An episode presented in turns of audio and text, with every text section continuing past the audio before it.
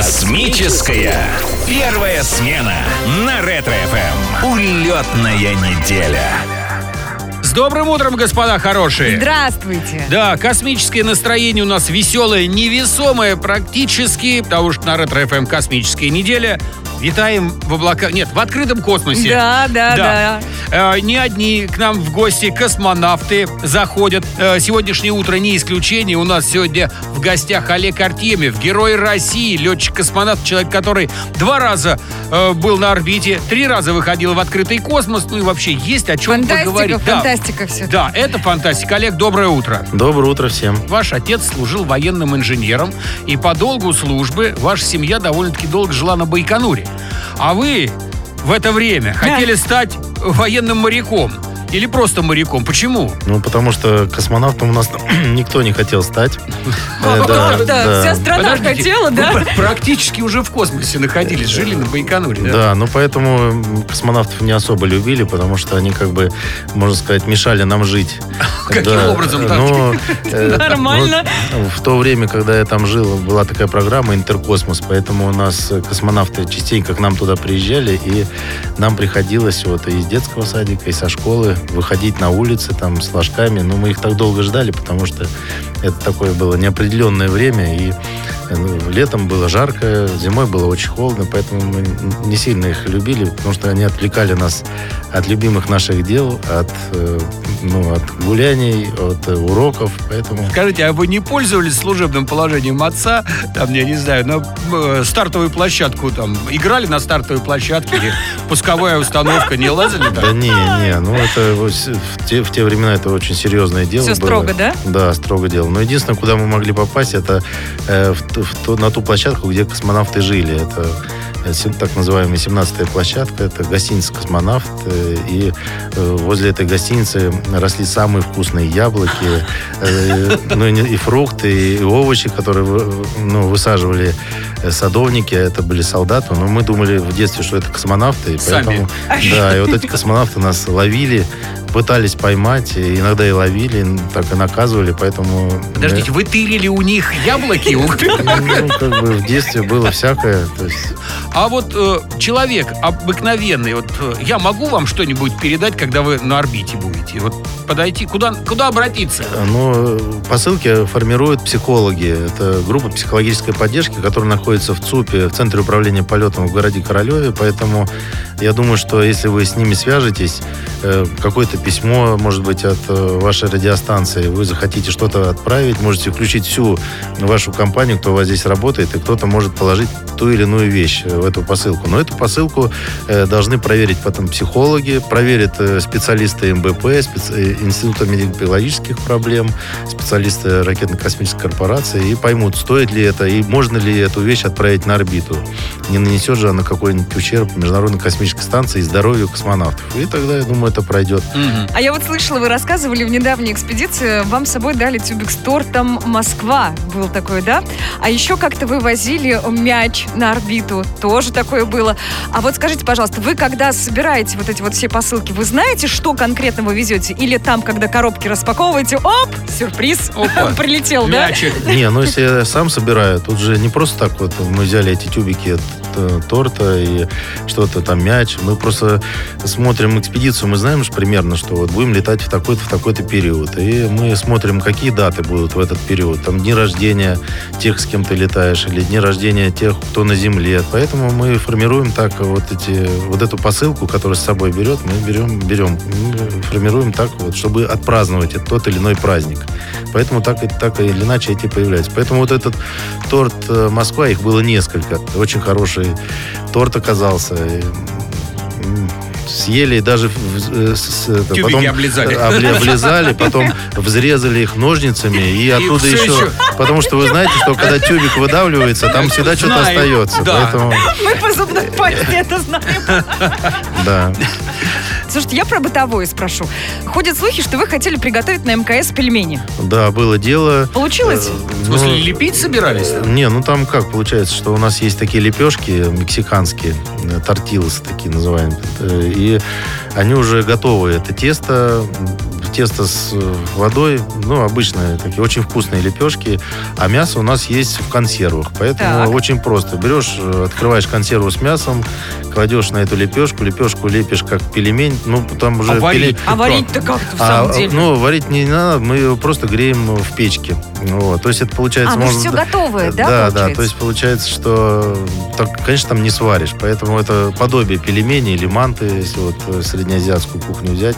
Ну, очень вкусно получалось, но помимо вот этих пельменей мы там пиццу делали, очень здорово получилось, суши делали сами, поэтому... Кулинарные Да, то это- то есть, на да, это помимо того, что это очень вкусно, но это еще как психологическая поддержка экипажа, то есть совместная деятельность, она очень сближает людей, которые в замкнутом пространстве, поэтому это очень здорово. А там как, допустим, суши э, крутят так же, типа командир сказал, ты это, ты это, ты это, как там э, обязанность? Так получилось, что у меня жена вот в первую посылку послала все ингредиенты, которые только может быть. И, то есть они все были. А э, мы прилетели к экипажу, у которого был японец.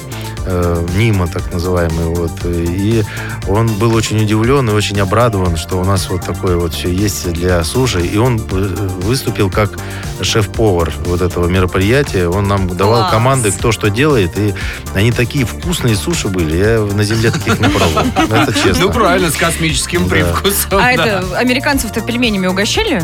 Ну, конечно, мы же, все вместе Так делали. думаю, что да. они их и съели все.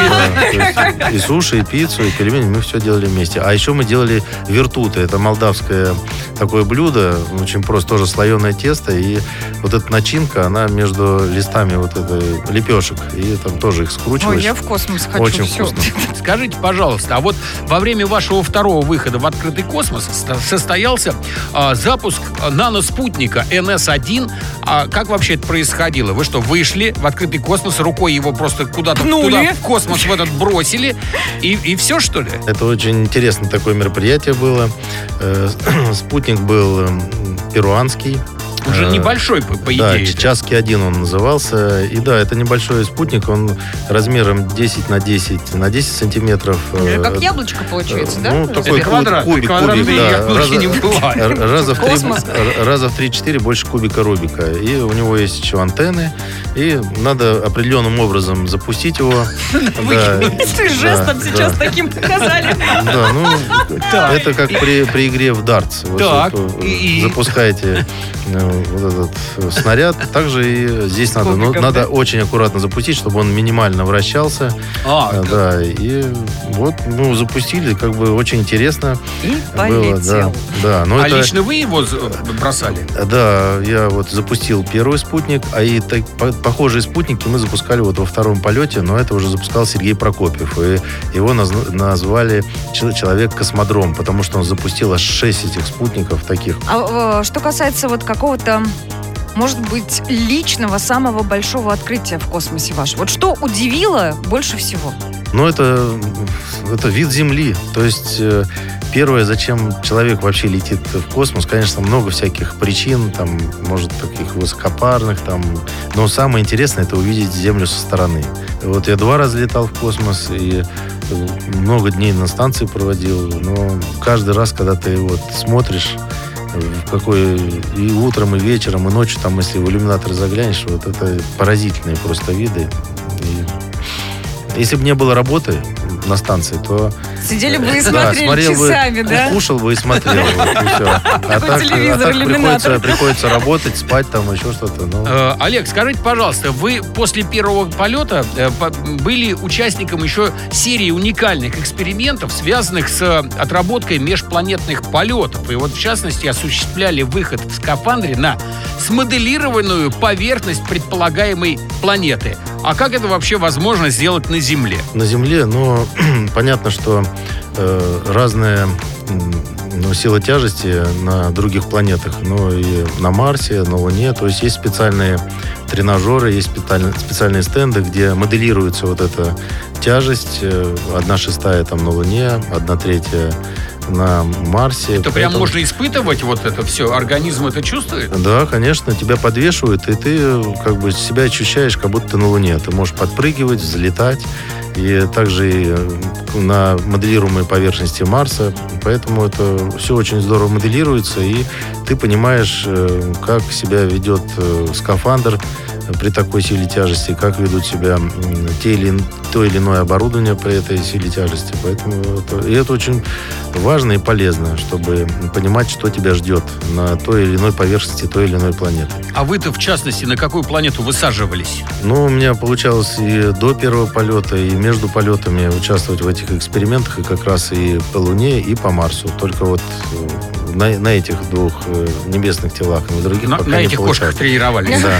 Понятно. А вы полетели бы? Да, вот если вам скажут вам? на Марс, можно Ну. завтра, вот, пожалуйста, есть свободное место. Ну, я, я не знаю бы такого человека, кто бы отказался, но... так а туда же лететь-то прилично по Ну, времени? прилично, да. Ну, и- из тех людей, которые вот отобраны и работают и служат в отряде космонавтов, они, никто бы, я думаю, не отказался бы, если бы такое предложение было, но все понимают как бы реальное положение дела, когда все это будет, поэтому вот что касается меня, я, скорее всего, когда это произойдет, и высадка на Луну, высадка на Марс, я, наверное, уже буду на пенсии и работать, помогать тем людям, кто этим делом будет заниматься, кто будет выходить, поэтому Так, смотрите, ребят, у нас есть Евгения из города Кирова. Евгения, здравствуйте. А, Здравствуйте, Ну вот, пожалуйте, вам самый настоящий космонавт. Здоровайтесь, знакомьтесь. Олег. Доброе утро. доброе утро, Евгения. А, Олег, вот у меня есть такой вопросик. Я слышала, что в пры- в прыжках с парашютом самый страшный прыжок не первый, а второй. А, Потому что первый воспринимаешь как приключение, а второй уже все-таки с пониманием и с опасением. Вот у меня вопрос, а как же с полетами в космос? Вы второй полет боялись больше или у космонавтов вообще нет страха? Спасибо, Евгения, вот за, так. за вопрос, да. Да, ну вот э, нет, на самом деле не так. Не, наоборот, еще больше хочется, когда во второй полет, то с каждым полетом все хочется больше и больше в космос летать. Ну, Возникает такая зависимость от космического полета. А вот вы про прыжки упомянули. Вот как раз вот этот страх и волнение, оно убивается у нас э, и выбивается из космонавта как раз э, прыжками. У нас Пара- есть э, с да, да, у нас есть специальная парашютная подготовка космонавтов, которая подразумевает того, что когда мы ну, покидаем самолет или вертолет, э, летим э, в свободном падении, то э, во время этого свободного падения нам нужно, во-первых, стабилизироваться, а потом начать решать задачи, которые мы не знаем, какие вот нам психологи дают. И решая задачи, мы должны вести репортаж. И вот когда пе- первые два-три прыжка, когда ты- тебя выталкивают из самолета или вертолета, то э, психологи слышат только ух, ах и ох, и все там. И еще пару слов. Да, и там, да, может быть, какие-нибудь междометия такие, Ну, которые понятно, невозможно да. повторить в эфире. Вот. Но с каждым прыжком э, вот этот страх улетучивается, поэтому где-то к 30-му, 35-му прыжку ты можешь э, спокойно вести репортаж, э, следить за высотой, потому что тут еще важно э, вовремя, потому что ты можешь бесконечно решать эту задачу и долететь до Земли. Она даже э, открыть парашют еще. А скажите, пожалуйста, вот есть же известные традиции перед тем, как э, выйти на старт, да, у космонавтов. А, а есть ли какие-нибудь традиции перед тем, как э, с- Ну, спуститься, спускаемый аппарат, да, ну, перед посадкой, вот перед тем, как покинуть МКС?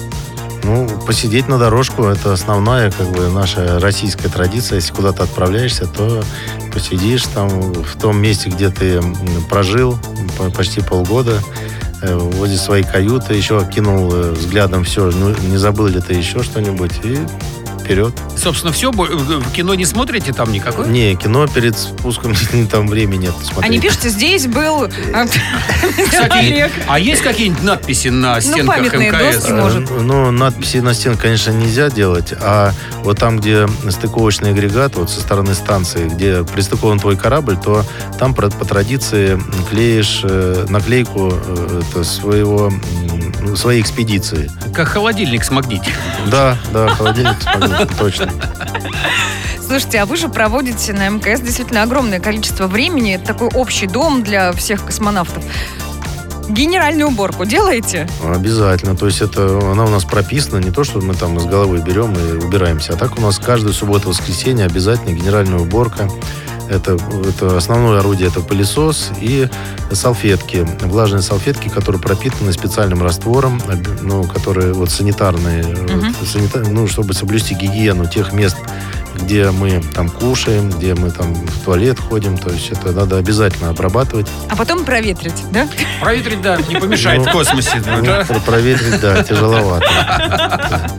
Проветрить только когда, если выход в космос, и мы шлюзуемся, то есть э, ну, момент, когда часть э, вакуума и вот этого запаха, Попадает? да, и той среды, которая снаружи, она попадает вовнутрь, и ты только по запаху это можешь И определить. пахнет Пахнет э, такой вот, если вы будете находиться рядом с тем человеком, который варит там сваркой, запах от этого раскаленного металла Вот очень так пахнет похож. космос, да? Да, очень похоже. с ума Интересно. сойти. Там же вроде холодно, а пахнет горячим. Ну, Да, да, да. Вот, вот это да. Скажите, пожалуйста, вы один из самых популярных космонавтов-блогеров. Вот такой вот факт имеется. Вы размещали фотографии, писали посты э, о жизни на МКС. А вы э, перед этим согласовывали материалы с командиром или с землей перед тем, как разместить? Это, или там это от вольного можно делать? Нет, от вольного нельзя. И все, что мы делаем в космосе, это, конечно же, по заданию Роскосмоса. Вообще они начали, когда я в первый раз полетел в 2014 году, очень плотненько. То есть, по примеру наших э, партнеров-астронавтов. Потому что астронавты очень давно ведут и блоги, и Твиттер, Инстаграм. И мы тоже вот попробовали, и получилось, что очень здорово. И это получается, что я в России пока там популярный, а э, до тех популярных личностей, которые вот астронавты и НАСА, и Европейское космическое агентство, мне до них далеко, потому что у нас там, может, сотни тысяч подписчиков, а у них там за миллионы. Серьезно, да? Поэтому- То есть весь мир Да мы добавим, не волнуйтесь. Сейчас, сейчас прибавим. Прибавим лайков и просмотров. Я еще спрошу. Да. Не могу не спросить. Вот на ваш личный взгляд, как скоро будут доступны простым людям полеты в космос? Вот чтобы недорого и безопасно. Ну, это... Не, ну почему? Это доступно. Вот я простой Очень человек... дорого, про- не, простой человек. Для меня это ничего не стоит. Это как бы даже платят мне за это, за то, что я летаю в космос. Поэтому... Ну, давайте Ну, так, ну, не, да. не, не, не, не, про гражданскую авиацию, космическую. Как у Циолковского, там ракетные поезда в космос. но- О, да, Но наша тема. я, я думаю, что не скоро. Это не скоро будет. Ну, это будет зависеть, опять же, и от нас, от нашей промышленности, от, от тех взаимоотношений между странами. Чем, чем они будут э, теплее и как бы между собой мы договоримся, то тем это скорее время настанет. Э, Ну что, друзья, очень, кстати, интересно, познавательно, увлекательно и прям космически интересно у нас сегодня было. Абсолютно точно, да. И время пролетело очень незаметно.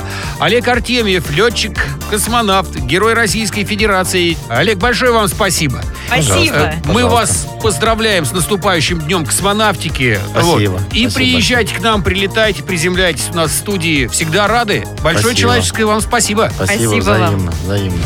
Космическая первая смена на Ретро-ФМ.